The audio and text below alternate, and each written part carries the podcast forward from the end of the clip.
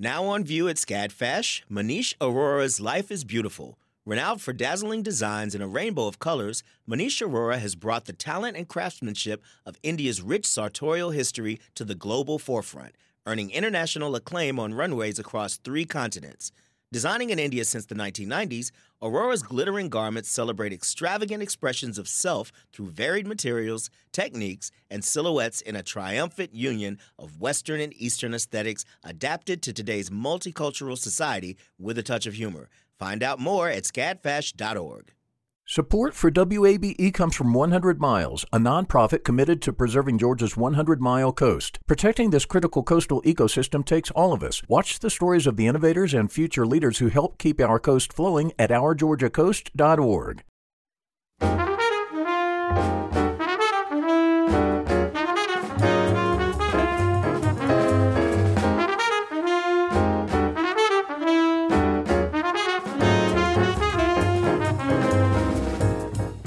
From WABE in Atlanta, this is City Lights. I'm Lois Reitzes. Thank you for listening. This evening, the Canadian Consulate for the Southeastern U.S. will present a multi generational, multicultural virtual event in celebration of Women's History Month. Wise Woman, the show, takes its name from the song and music video created for this month. The concert will be co hosted by twin Kennedy, sisters Carly and Julie Kennedy, along with another Canadian artist, Mallory Johnson. We'll hear more about the event and some of their music later this hour. First, an effort is underway to honor the memory of many enslaved people who lived in Marietta before the end of the Civil War.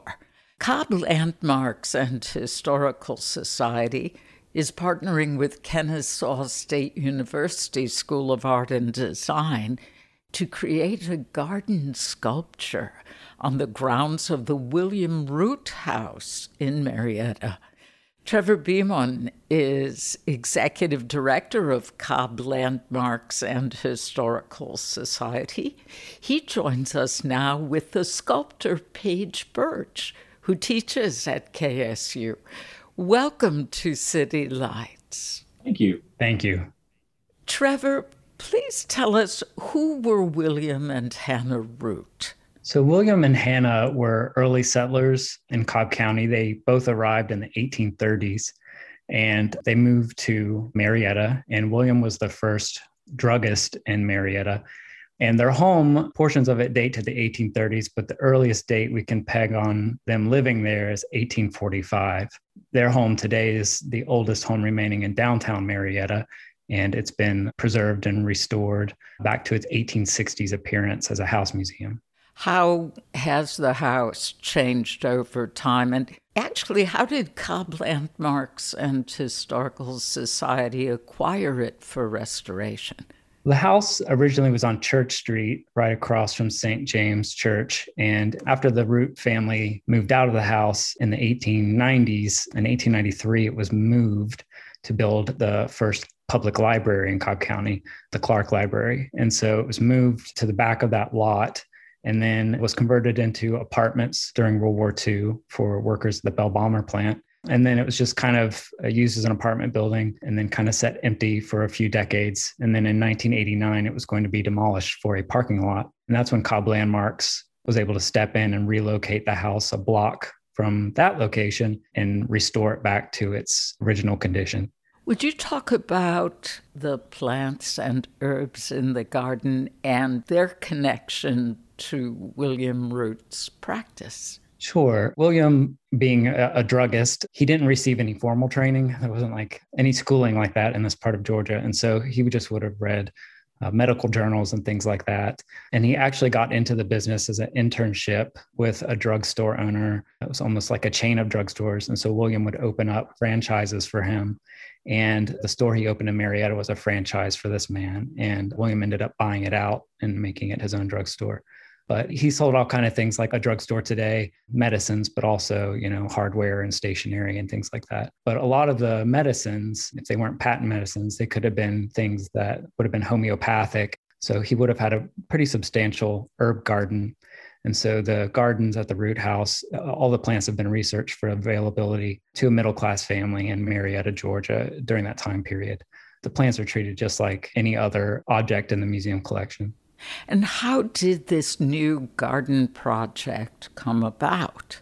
I grew up at the Root House. I started volunteering when I was 12. And when I started there, they really focused on the parents, you know, William and Hannah. And part of what I wanted to do as a kid, even, was to incorporate the children's stories Eh, the root children. And then about six years ago, I was hired as executive director, and I just wanted to continue growing those stories at the root house. And so part of it was the story of the enslaved people that lived at the root house and lived in Marietta. And there just really hadn't been much research done. Part of this expansion was to bring in a cabin, which would have represented the slave dwelling that was on the property. And we know from insurance records, all the outbuildings that were on the property and where they were located and roughly what size they were, construction materials we were donated an 1830s log cabin from Cobb County, and it was in Powder Springs. We had to relocate it to the root house. And when we did that, we expanded the gardens. And part of that expansion we included was a garden that would have had plants that would have been traditionally grown by enslaved individuals. That part of the property is really important to telling the full story about what happened at the root house. And so the, the sculpture idea was kind of a way to augment that in a really creative and meaningful way. Paige, would you talk about creating the sculpture? I read you're doing this with 3D technology.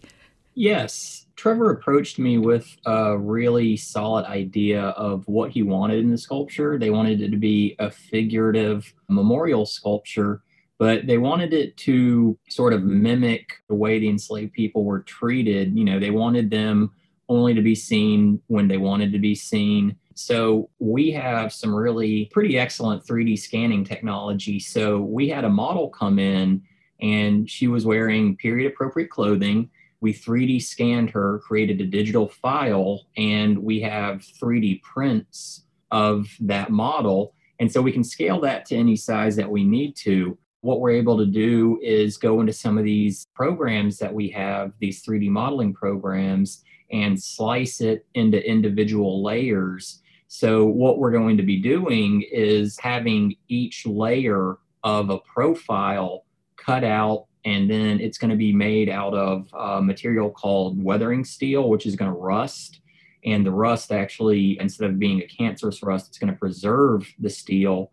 And so, when you look at it head on, it's just going to look like a set of vertical lines. But when you look at it from a three quarter or a profile view, it's actually going to resemble this figure the more you get into the profile of it. At this point, the whole thing is being done through digital technology. And once we have all the individual pieces made up into files, then we can go ahead and cut these pieces out and begin to weld the pieces together.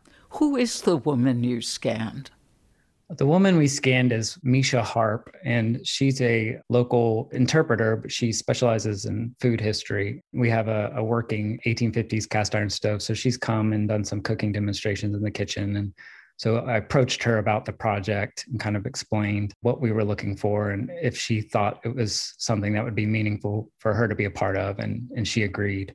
It was an unusual process to scan an entire person that I don't think they had done that quite yet at KSU. What's the symbolism of the sculpture in the courtyard?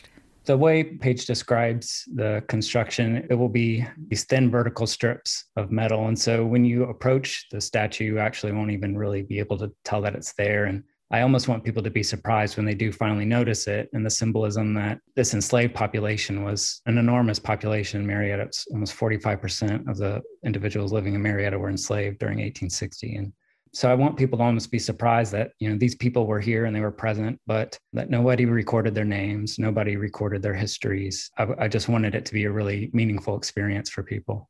Recently, Civil War era letters were donated to Cobb Landmarks, and these family papers and newly discovered public documents talk about enslaved individuals who lived on the property not much research had been done. And part of that was that there wasn't a lot of research available easily in the 1980s and 90s when the house was first moved. But also, just typically, house museums in the past, I think, tended to present history almost unrealistically. It, the rooms were always perfectly assembled and everything was clean and they told happy stories. And for me, I wanted to tell all the stories because, you know, life was messy back then, just like it is today. And for visitors, I think it's a little more relatable for them. We explore PTSD and suicide and child abandonment with the family. And so part of what happened in Marietta was also slavery. I even was ignorant of the extent in Marietta. Marietta was really unusual once we started doing the research, the number of enslaved people it didn't really make sense um, because in this part of Georgia, there weren't plantations. Traditional cash crops didn't grow that well up here. And so, why were these numbers so high comparatively? And what we found was Marietta very early on was settled by a lot of wealthy planters from Savannah and Charleston who would come up to Marietta. They considered it a summer resort. It was the mountains to them. And so there were fresh water mineral springs and hotels that were built and entertainment venues. And a lot of them built vacation homes. And part of what they brought with them was this culture of enslaved house servants, domestic slaves when you look at the population of Marietta, that's really what most of these enslaved people would have been doing. So when we looked at the Root family, it was a family of six with four enslaved individuals. And when you look at the city in general, it's 60% white and 40% black at that time. And so it follows that fairly closely. We knew from the census that they had four enslaved individuals. We didn't know very much about them. The one trail that we had was when we followed the census after the war, there was a, a house servant named Elsie Blake. And when you followed her back into the 1860 and 1850 census or slave schedule, the ages match up. And so we felt fairly confident that that was probably the same person. It wasn't unusual after emancipation for enslaved individuals to stay and work with the family as an employee at that point. And then the letters came from a root family descendant, and they're Civil War era letters that mention a man named Lall very often L A L L, asking him to complete different tasks or reminding him to do things. And so we searched Lall and we were able to find a Lall Burge in Bartow County in Marietta and found a Dr. Lorenzo Burge living in Marietta in the 1850s. And he was from Philadelphia, which is the same city that William Root came from. So, William being a pharmacist and Lorenzo being a doctor, both from Philadelphia, we felt fairly confident that they probably knew each other. And that's maybe where Lall came from. And Lall registered to vote. Yes, which was very exciting to find that and see because it's very difficult to find anything about these individuals. And then to see that he was able to move away and register to vote was really exciting to find. Trevor, would you tell us about some of the upcoming events at the Root House? Sure. In April, we're going to have our plant sale, our annual plant sale. And so, talking about the garden, we we sell native Georgia plants and heirloom plants for that. It's a fundraiser for the museum. And then also in June, we're actually going to be unveiling the sculpture Uh, at a Juneteenth event at the Root House, which will be June 12th. And so that's just going to be an opportunity for us to educate people about what Juneteenth is and what it means to the community, and then share the sculpture with the community as well. Paige, I'm sure that will be an exciting event for you. Oh, yes, no doubt. I run a, the Master Craftsman program, and we only focus on public art. And so, whenever we have a chance to work with clients in the community, and, and, especially to do really meaningful projects like this, it's exciting not only for us as an art department, but for the students as well, because it really shows them that art can make a difference and it really validates why they're here. And it allows us to connect to the community a lot better as an art department than we normally do and this is you know a very timely and meaningful one that's coming up we're all looking forward to it I've learned so much from this discussion and reading about your work. Trevor Beeman, Paige Birch, thank you very much. Thank you. Thank you. Trevor Beeman is the executive director of Cobb Landmarks and Historical Society. Paige Birch is the Master Craftsman Program Director at the Kennesaw State University School of Art and Design. You can find more information about the William Root House and the Garden Project on our website, wabe.org slash citylights. The field of mental health counseling is growing rapidly, and Richmont Graduate University can equip you with everything you need as a licensed professional counselor while integrating your faith into your clinical practice. Programs are offered in Atlanta, Chattanooga, and online. Apply today at richmont.edu. That's R I C H M O N T.edu. You love free, and at Ameris Bank, so do we. That's why we're proud to offer worry free, hassle free Ameris Bank free checking. Manage your money your way with convenient access to digital, mobile, and telephone banking, all with no monthly service fee or minimum balance requirements. At Ameris Bank, we're with you. For more information or to open an account, visit our local bankers in person or online at amerisbank.com slash free checking. Other fees such as overdraft fees may apply. Ameris Bank, member FDIC, equal housing lender. Based in Atlanta, the Canadian Consulate for the Southeastern United States is presenting a multi generational and multicultural virtual event in celebration of Women's History Month. Wise Woman the Show begins this evening at 7 with a special introduction by the Honorable Kirsten Hillman Canada's ambassador to the United States. The show takes its name from the music video created for the month. The concert will be co hosted by twin Kennedy, sisters Carly and Julie Kennedy, along with another Canadian artist, Mallory Johnson. They're with us now via Zoom. Welcome to City Lights. Hello. Thank you so much for having us. What a delight. Canadian people are always so warm and friendly. I mean, it is about as positive a stereotype as one could ever hope for. Oh my goodness, that's the most lovely compliment. We we are so lucky to be surrounded by so many wonderful Canadian women, that's for sure. Okay. Well, how would each of you describe the genre of your music? I think, well, we would describe ourselves as country music artists first and foremost. However, we dabble a little bit in the Americana. You get a little bit of bluegrass. Of course, you hear Julie and Twin Kennedy. She plays a lot of fiddle. Uh, and the singer songwriter as well the beautiful thing about country music is that it's a very large umbrella of genres. So, yeah, the, the music we released together, so Wise Woman, this song specifically, kind of pays tribute to multiple genres within the country music world. Mallory, you have said that icons like Dolly Parton and Loretta Lynn influenced your approach to writing music.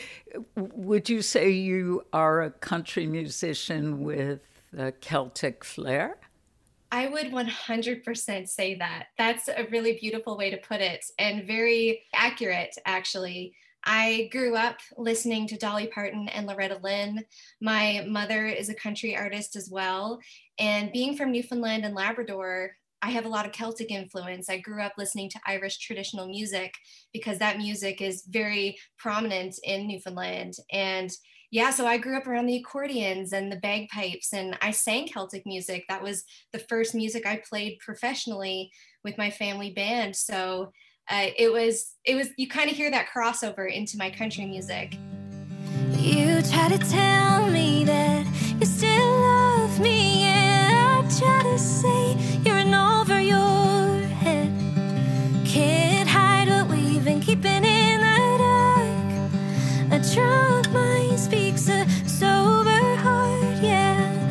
drunk mind speaks a sober heart. Country music was an easy transition for me, I guess you could say, because the backbone of both of those genres is storytelling. And I think that's so important to to a song and trying to relate to people and uh, yeah, I've just been loving every minute of it. And yeah, I guess you could say there's a lot of Celtic influence in my country music for sure. well, with the last name of Kennedy, Carly and Julie, I think you come by that Celtic influence quite naturally. You're definitely right about that. This is Carly talking to my twin sister, Julie. You can't see us, but we do even sound similar. Um, she's the fiddle player, and we definitely grew up playing a lot of fiddle music and, and fiddle tunes. So that sneaks into our music uh, many a time for sure. We both know it's been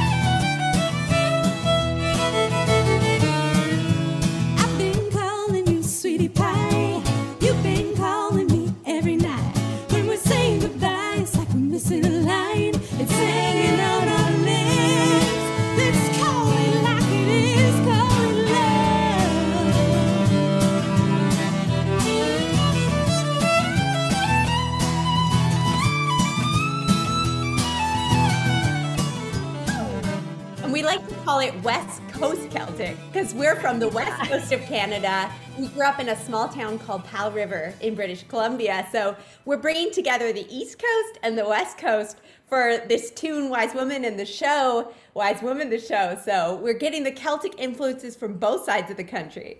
Oh, I love this. It's sort of your answer to Straight Outta Compton and, you know, the New York rappers and then Atlanta hip hop.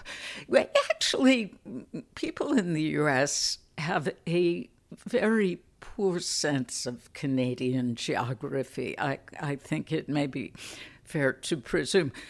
It's such a vast country. How does the West Coast differ, other than the geographical obviousness.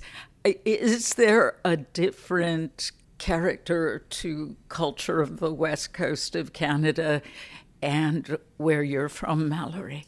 Yes, I would say there's a quite quite a big difference between both coasts, which is why I say when you're coming to Canada, you got to go coast to coast because it's very very different. I'm sure the girls can speak about BC and the beauty of that province. It's so so beautiful, but St. John's, which is the capital city of Newfoundland and Labrador, it's like walking down Temple Bar, Ireland, walking down George Street, St. John's. So there's it's rich with music, a lot of the Celtic music, um, the traditional music. There's oh, it's just it's so beautiful in in its own way, and I'm so proud to be from there.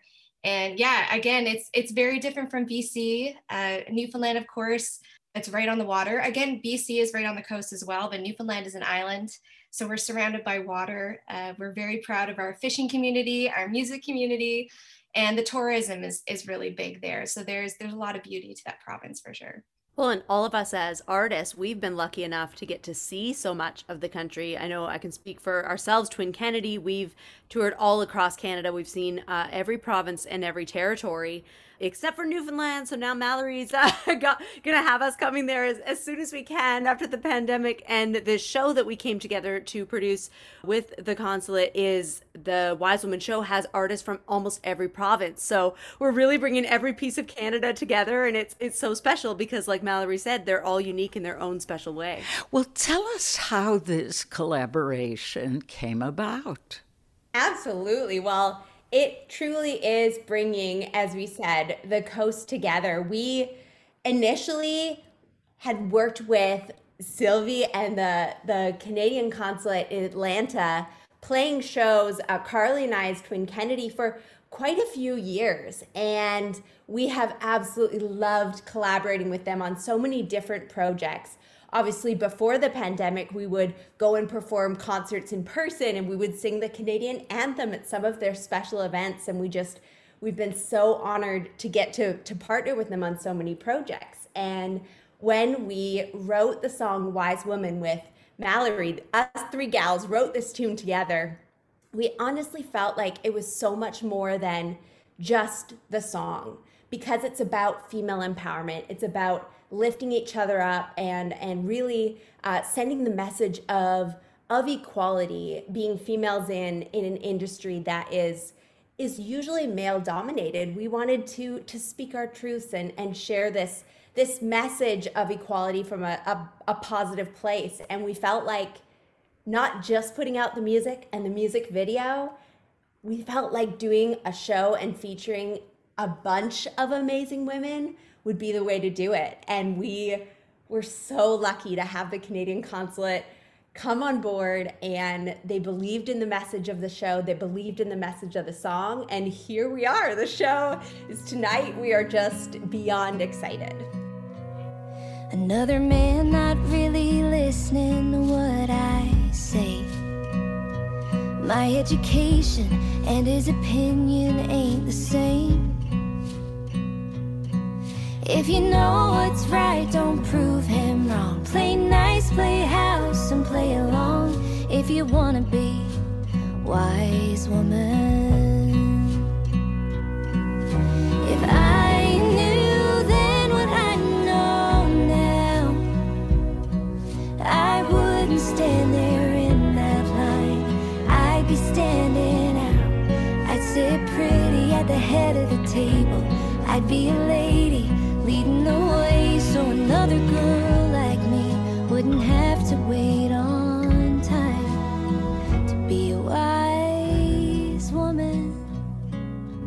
In the video, you show clips of women all across North America, including your own family and friends.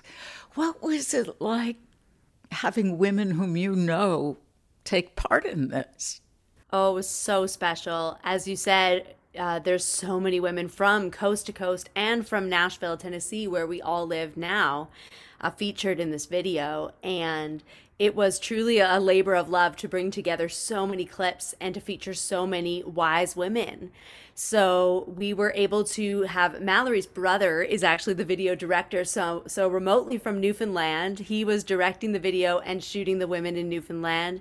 We had a videographer in BC filming and Nashville as well. So we were able to show clips of all the women that really inspire us um, our own mothers, our sisters, our even our newborn baby niece. She's only a month old and she's in the video. We've got many women from many different industries represented, a lot of amazing leaders like police women and military. And it's there's even one of the women from the consulate general of canada to the southeast from the office that uh, that's in the video and we're just so proud to represent so many women that inspire and and lift them all up through this video and through the song what qualities make a wise woman what a great question that's really we we haven't been asked that question yet i mean what qualities don't make a wise woman i I don't believe it necessarily comes with age. I think it comes with experience.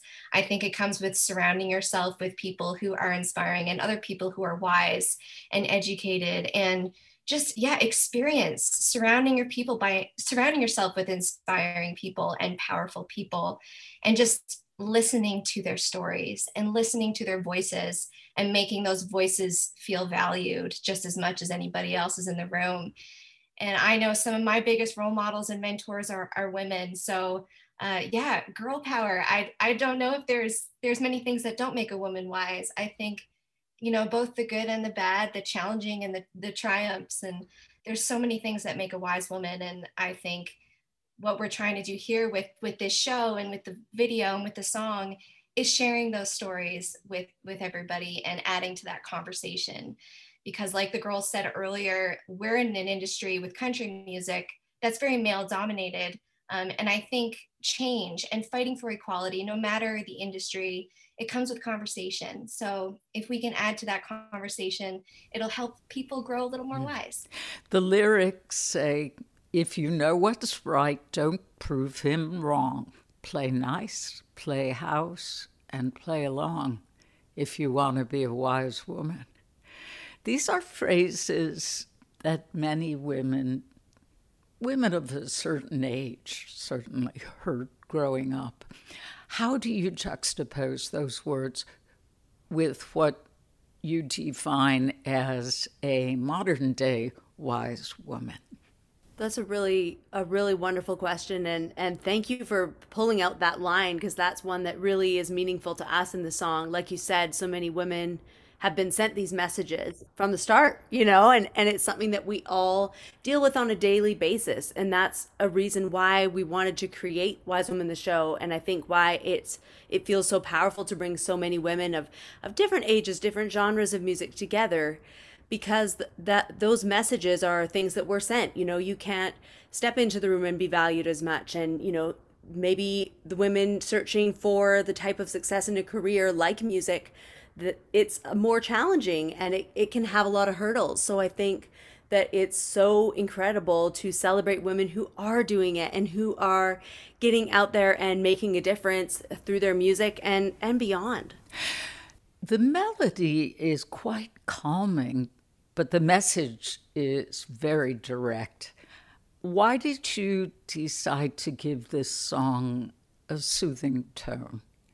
The music of this, like you said, is is calmer than than the powerful message that it's conveying but i think sometimes the quieter uh, voices can really share such a powerful message because it's not and it's not a message of anger or we're not trying to you know cut down the men just because we want to lift up the women we want to lift everyone up and it's a message that's for for all genders and um, all ages and and i think that having music that that feels more I want to say welcoming or um, inclusive can be a good thing. Would you ladies agree?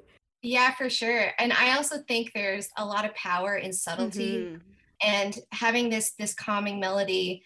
I think it's kind of cool that the lyrics are it kind of like in your face, you know, punch you in the gut. They're super powerful. And to have that complemented with a soothing melody, like Carly said, it, it you know it's it's welcoming but at the same time it's you know it's perking people's ears up because of the message. that made me think about the late US Supreme Court Justice Ruth Bader Ginsburg who was such an astonishing role model and individual.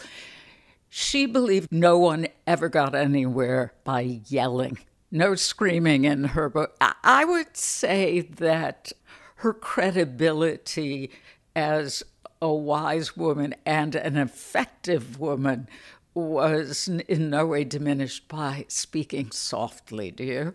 I love i love rbg's quote the when she says well she has so many incredible quotes but one of my favorites was that she said fight for the things that you care about but do it in a way that will lead others to join you and I've always remembered that. And I think that's what we're trying to do, all of us women together to create this message. And we want people to join us. We don't, we want to do it in a, in a kind way. Um, and to us, the, the most beautiful way that we can share a message that is powerful um, and does pack a punch, like Mallory says, is you, you do it through music. I, I definitely agree. I think especially with this message we're we're trying to send again we didn't want to do it in an aggressive way. We didn't want to do it in a loud way. We wanted the lyrics to kind of speak for themselves and people to take away from that how how they will and be able to relate to it in their own way and see their stories in the messaging and, and in the video and then in the show.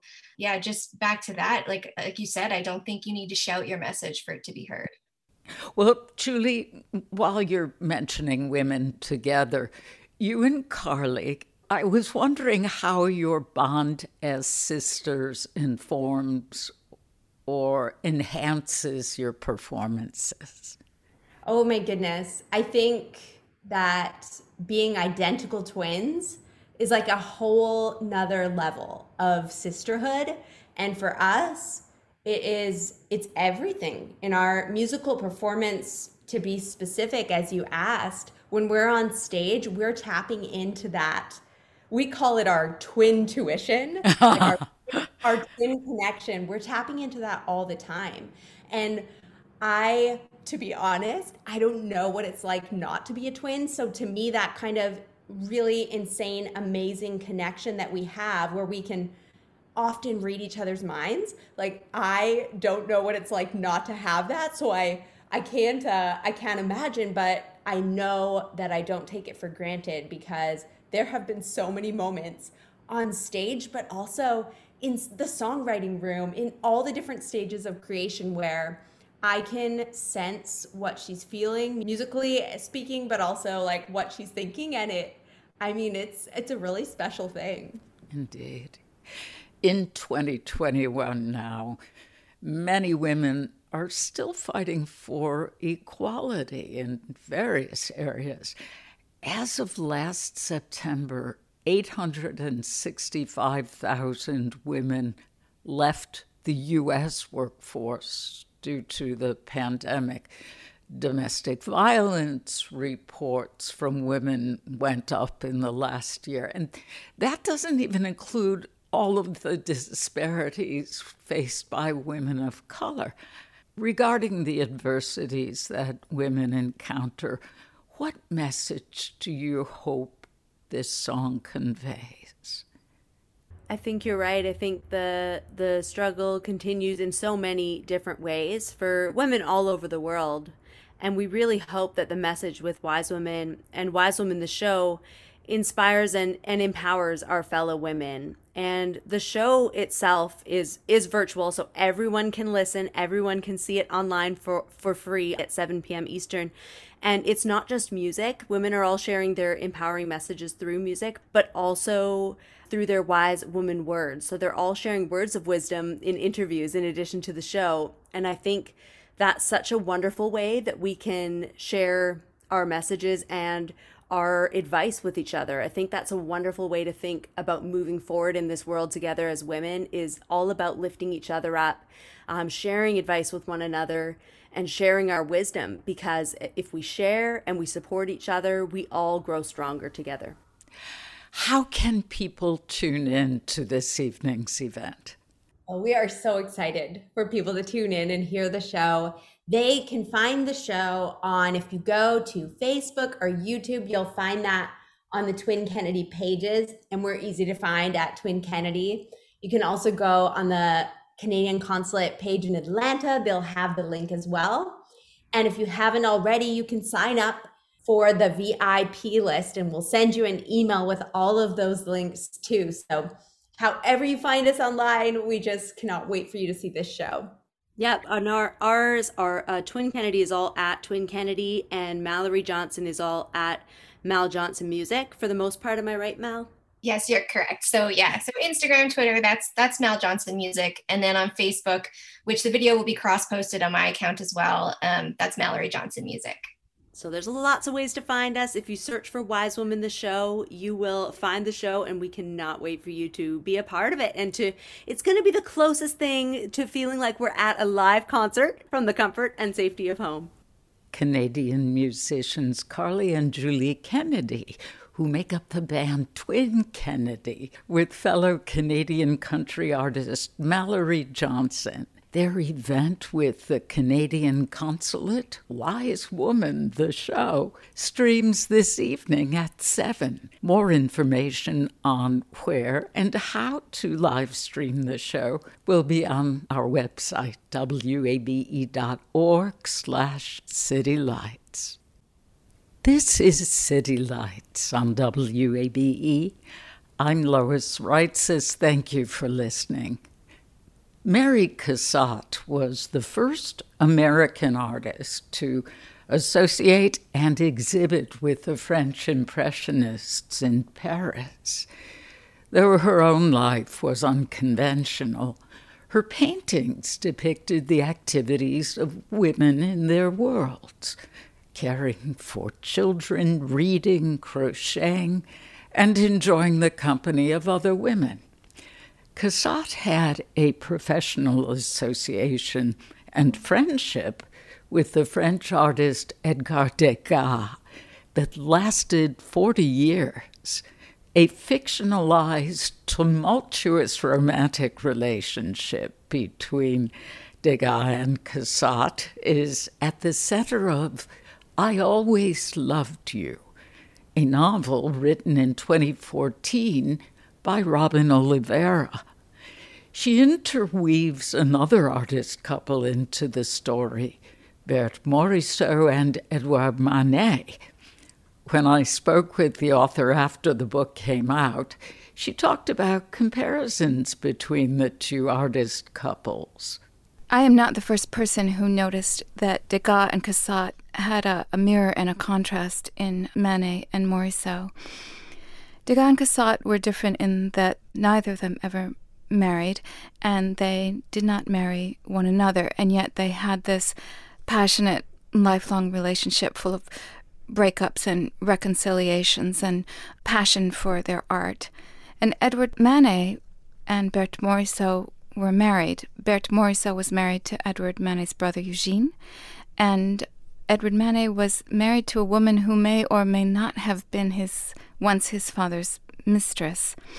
Their relationship, it was well known through the years that Berthe Morisot was in love with her brother in law. And so I thought that those two contrasting relationships in that small circle of Impressionists were an interesting counterpoint to one another.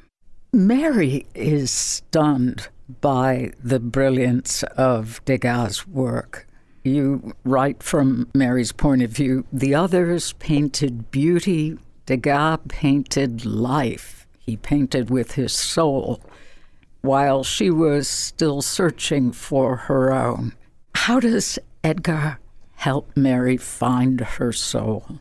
Edgar Degas never had a student in his life. He actually had one for two weeks, and it was a disaster. So Mary was never actually his student, but he helped her in myriad ways. And one of the conclusions that people have come to over the years is that he helped her find her obsession. And Mary Cassatt was well known early on as being able to paint beautiful expressions on people's faces, which is what Degas most admired in her. And I believe that he helped her to find her subject, which was love, essentially, between mothers and their children. And in that expression, so oddly surprising for a woman who never had children, she was able to express a deep humanity, that of maternal love and child love, one for the other.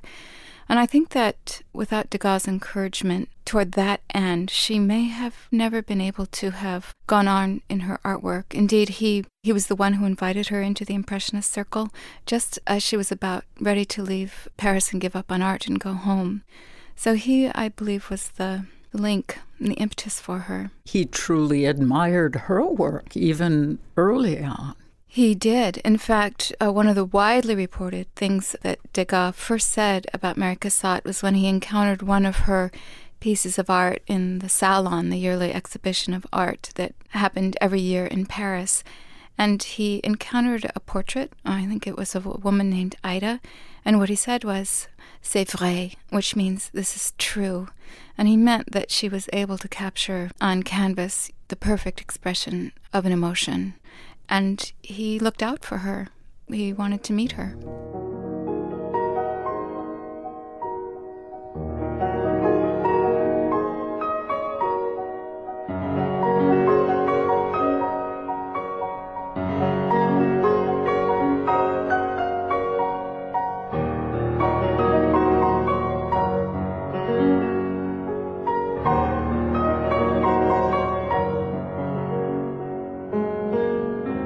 Get some insight as to how Degas paints life with your description of how he perceives the city.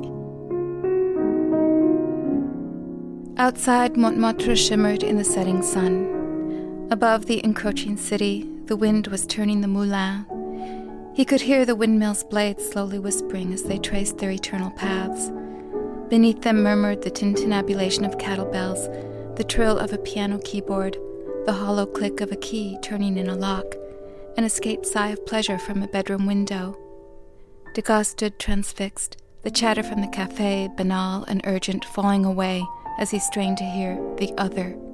This aural innocence, the sonatas and a door slamming in amorous silences, and the melody of Moulin dance halls offering seduction, seemed to Degas something essential but he feared that no matter how many years he had left before his eyes failed him, he would never be able to capture on canvas the whole these simple sounds tore in his heart tonight.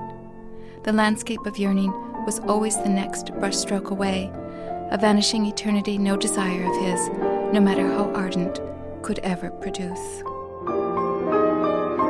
sounds make their way into his yearning to capture this impression on canvas.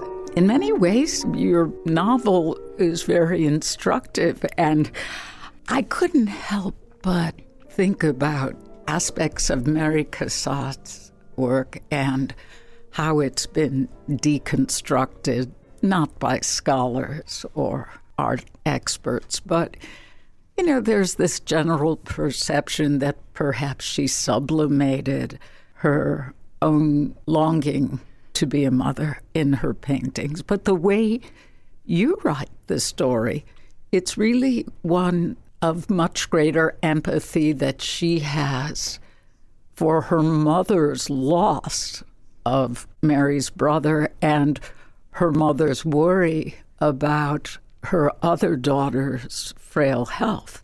Well, I'm pleased to hear that because there is that popular perception that Mary Cassatt wanted to be a mother and was denied, which I disagree with because early on in her life she made the reckoning that to have a child would mean the end of a career as it had for so many women.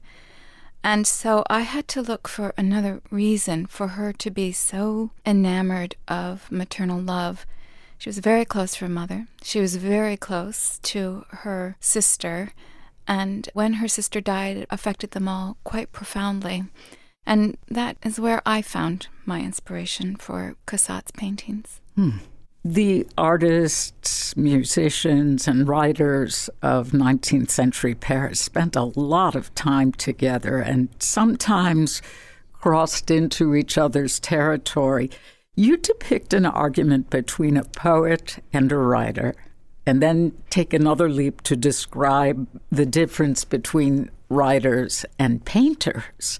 With that part of the story, I wondered if you were asking yourself so, is a painting really worth a thousand words? It's interesting you should say that. You know, I believe that the creative process is the same for any medium. And so I used painting as a bit of a Trojan horse to talk about writing in this novel.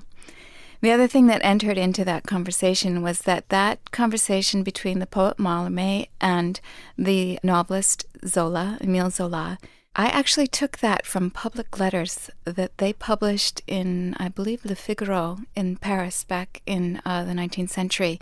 They were having this public conversation about words, about poetry, about novels, about realism, about what was true and what wasn't true.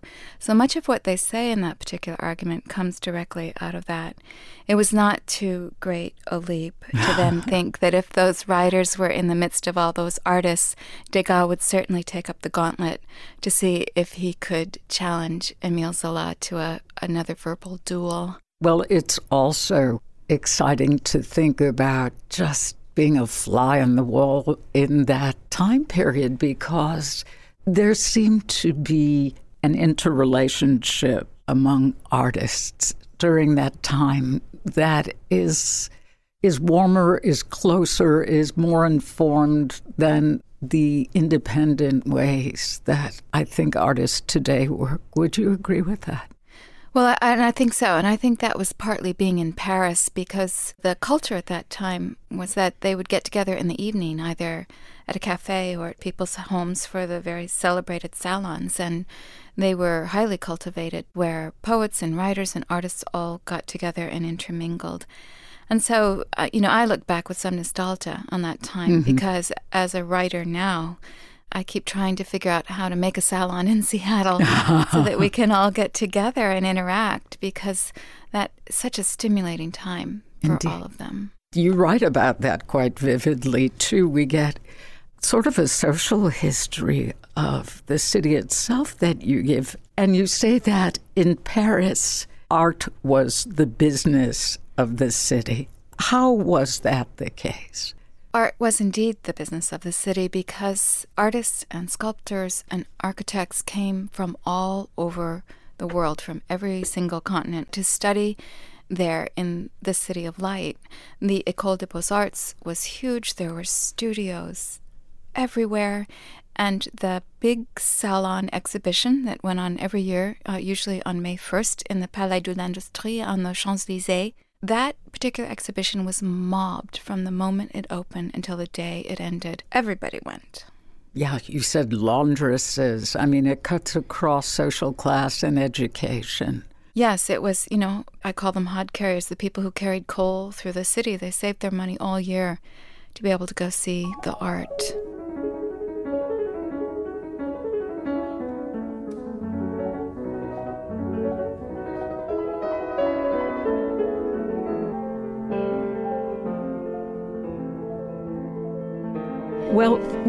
Talk about the relationship between Edgar and Mary? To say this was complicated doesn't begin to understate it. I mean, this is not a relationship one would ever want one's daughter or sister or any woman you cared about to enter into. I would completely agree with you. the way I think about these two and their relationship, which began in 1877 and went on until the day that Edgar Degas died, with multiple breaks, as I said before, and multiple reconciliations, was that they were two impassioned geniuses who were interested in the same thing and who helped one another and who admired one another enormously. And that relationship was cut through by disappointments and decisions that the other person made and betrayals, and mostly set, I have to say, in turn by uh, Edgar Degas, who could make decisions, you know, on the turn of a hat that would betray his friends. And he did betray Mary Cassatt several times on huge projects that they undertook together, and then at the last moment he just set aside, regardless of the consequences for Mary's career. And it was those kinds of betrayals that I believe broke Mary's heart. You know, he was a tempestuous, mercurial, very difficult man. She was a driven artist who wanted to succeed so badly and who admired this man. She called him her master, not in the sense of a servant and a master, but someone she admired so much she wanted to learn from him. So it was fraught through from beginning to end with love and anger author Robin Oliveira.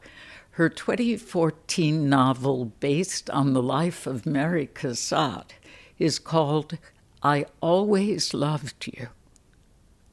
You've been listening to City Lights, our daily exploration of Atlanta arts and cultural life. Monday at 11 a.m., we'll hear about an event at the Breman Museum featuring the ensemble Bent Frequency, performing music by prominent living women composers. Our theme music is The First Time, written and performed by Joe Gransden with his jazz band. Special thanks to Hot Shoe Records. City Lights producer is Summer Evans. Shelley Canavy is our engineer, and I'm Lois Reitzes. I'd love it if you'd follow me on Twitter at L O I S R E I T Z E S. You can also follow us on Facebook at WABE City Lights. Listen back to interviews and check out our show's archives at wabe.org slash City Lights. Have a safe and good weekend. And thank you for listening to WABE, Atlanta's Choice for NPR.